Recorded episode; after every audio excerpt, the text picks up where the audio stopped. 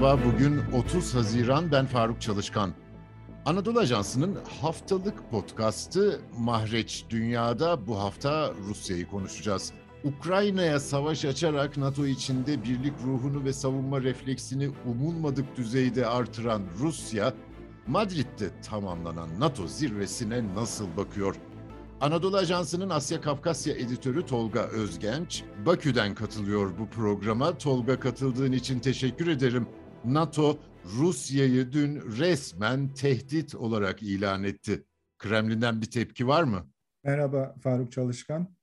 Ee, tabii e, Moskova'nın gündeminde dün NATO liderlerinin aldığı kararlar, e, Rusya'nın tehdit olarak yeniden kayıtlara, belgelere geçmesi, Finlandiya ve İsveç'in NATO'ya davet edilmesi gibi e, liderlerin aldığı kararlar Moskova'nın ana gündemini oluşturuyor son 24 saattir. Bunu çok açık şekilde söyleyebiliriz. E, hem Kremlin hem Dışişleri Bakanlığı hem siyasi uzmanlar hem de Rus basını bu konuyu çeşitli yönleriyle e, deyim yerindeyse irdeliyorlar. E, aslında dün e, lider, NATO liderleri toplantı halindeyken e, Rusya Devlet Başkanı Putin de e, Aşkabat'ta, Türkmenistan'da e, toplantıdaydı. E, Hazar Denizi'ne kıyısı olan ülkelerin liderleri bir aradaydı ve e, bölgesel konuları değerlendiriyordu. Toplantı sonrasında Putin'e soruldu. E, NATO'nun aldığı kararlara yönelik düşüncelerini biz de e, kendi ağzından e, sesli olarak e, duyduk. Rusya Devlet Başkanı Putin, İsveç ve Finlandiya ile sorun yaşamadıklarını, dolayısıyla bu iki ülkenin NATO üyeliği konusunda kendilerini endişelendirebilecek herhangi bir unsurun olmadığını söyledi. Biz bu ifadeleri bu iki ülkenin NATO'ya katılmak istediklerini açıkladıkları günden bu yana duyuyoruz e, Rus yetkililerden. Bizi endişelendirecek bir nokta yok. Biz süreci takip ediyoruz e, dediler bugüne kadar. Ancak Rusların açıklamasında ki dün Putin'in açıklamasında da aynı uyarı vardı biz bu ülkeyi yakından takip edeceğiz. NATO'nun askeri altyapısının bu ülkeye ne kadar girdiği, nasıl girdiği bizim için önemli. Eğer NATO buraya askeri yığınak yapmayı düşünüyorsa ve yapmaya başlarsa biz buna karşılık vereceğiz şeklinde bir e, ifade kullandı ve bu uyarı e, Rusların yaklaşık iki aydır bütün açıklamalarında vardı. Son 24 saatte de konuşan tüm Ruslar, yapılan tüm yorumlarda bu ifadeyi görmek mümkün. E, NATO'nun e, dünkü kararlarına e, bir başka değerlendirme de Dışişleri Bakan Yardımcısından geldi. O da NATO'nun Rusya'yı kontrol altına almaya çalıştığını ileri sürdü. NATO'nun genişleyerek uluslararası durumu daha da istikrarsızlaştırdığını savundu. Ve o da Finlandiya'nın, İsveç'in NATO'ya girmesi girmesiyle beraber gerekli tedbirleri alacaklarını söylediler. E, bu sadece e, Kremlin'deki e, yetkililerin değil, e, e, Duma'nın, e, Rusya parlamentosunun alt kanadının olan Duma'nın başkanı Volodin'de de e, aynı e, tonda bir açıklama geldi. Hatta o NATO Genel Sekreteri e, Stoltenberg'e e, cevap niteliğinde bir cümle kurdu. Bu daha çok ilgi çeken cümleydi. NATO Genel Sekreteri ne demişti? Rusya'nın sınırında daha fazla NATO olacak şeklinde bir cümle kullanmıştı. Duma Başkanı da buna şöyle karşılık verdi. Erken sevinmeyin, NATO'nun sınırında daha fazla Rusya olacak sözleriyle e, NATO'ya karşılık vermiş oldu. Yani bu şunu gösteriyor. Siz ne yaparsanız yapın biz karşılığını vereceğiz. Buna biz hazırız şeklinde e, özetleyebileceğimiz Rusya'nın e, tavrı var son 24 saattir. Peki Rus kamuoyu nasıl değerlendirdi? Yetkililerin açıklamaları öyleydi. E, medyası, e, yorumcular nasıl değerlendiriyor durumu? NATO'nun açıklamalarından sonra e, az önce de söylediğim gibi Rus basını da bu konuya geniş yer ayırdı. haberleri olduğu gibi verdiler ve daha sonrasında da askeri uzmanlar, politik uzmanlarla uzmanların değerlendirmeleri Rus basınında geniş yer aldı.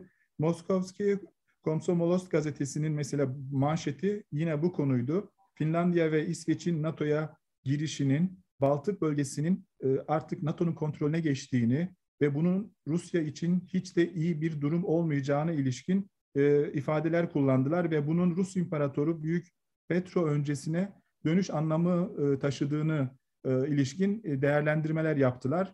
Askeri uzmanlar ve siyasi analistler. Bununla birlikte mesela bazı e, diğer gazetelerde de e, Rusya'nın e, sınırlarını koruma amacıyla askeri birliklerini güçlendirmesi gerektiğine ilişkin bazı uyarılar gördük. Ruslar hem kendi devletlerini uyarmayı bir sorumluluk gereği kendilerine görev ediniyorlar.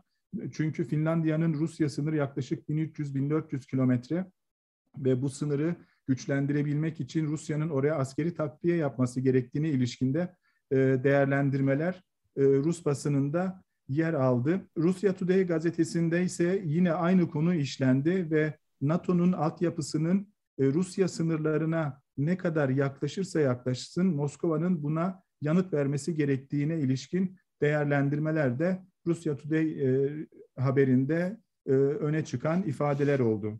Rusya-NATO ilişkileri eskiden böyle değildi. NATO açık kapı bırakıyordu. Kırım'ın ilhakından sonra özellikle ilişkiler başka boyuta girdi. Putin yönetimi Batı ile bundan sonra nasıl bir yol izleyecek sence? Nasıl yorumlar geliyor? Faruk Çalışkan sizin de söylediğiniz gibi Rusya ile e, NATO'nun, Batı'nın ilişkileri aslında 90'lı yılların başından itibaren bir iyi bir kötüydü ve dönem dönem e, ikisi e, çok iyi anlaştığını, istikrar yakaladıklarını ilişkin açıklamalar yaptılar. Ancak e, Kosova krizinden, Gürcistan Savaşı'ndan 2014'teki NATO'nun genişlemesinden sonra, Ukrayna'da yaşanan meydan olaylarından sonra, Rusya'nın Kırım'ı ilhak etmesinden sonra bu iki kutup arasındaki ilişkiler e, derin şekilde e, kırıldı. Bunu söyleyebiliriz. Ancak bugünkü kırılma gerçekten daha önceki kırılmalardan daha fazla ve iki kutbu birbirinden daha ileri noktalara e, itmiş durumda. E, Ruslar öncelikle Batı'nın 1994-1997'den bu yana kendilerini kandırdığına inanıyorlar.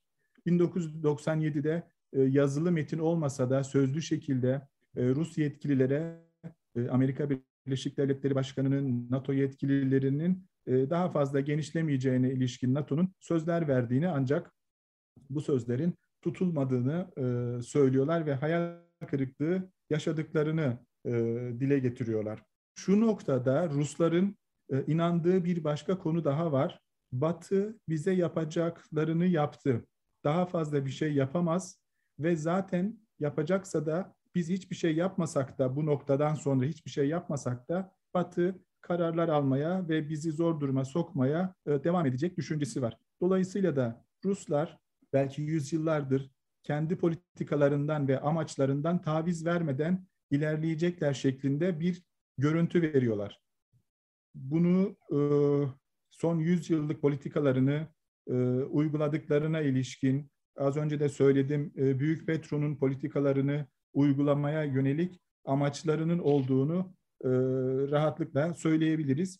Dolayısıyla bundan sonraki süreçte Rusya çok, fazla geri adım atmak e, istediğini göstermeden sonucuna katlanacağı operasyonlarına devam edecek diye düşünüyorum. Ama diğer taraftan da bazı sinyaller gel- geliyor Ruslar tarafından. Mesela bugün Putin Petersburg'da yaptığı konuşmada e, stratejik istikrar ve silah kontrolü ile ilgili diyaloğa açığız şeklinde ifade kullandı. Donbas'ta, Ukrayna'da savaş devam ederken böyle satır arasında görebileceğimiz bazı mesajlar da Rusya tarafından önümüzdeki günlerde gelmeye devam edecek. Ama bu Batı'nın ne kadar dikkatini çekecek ya da e, Batı e, Rusya'ya ne kadar güvenecek bunu e, tam anlamıyla kestirmek zor görünüyor.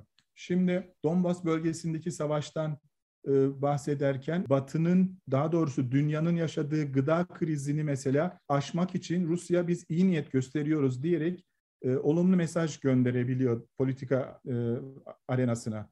Bunun gibi küçük e, daha doğrusu teması sağlayabilecek girişimleri biz önümüzdeki günlerde de görebileceğiz. Ancak savaş da diğer taraftan devam edecek.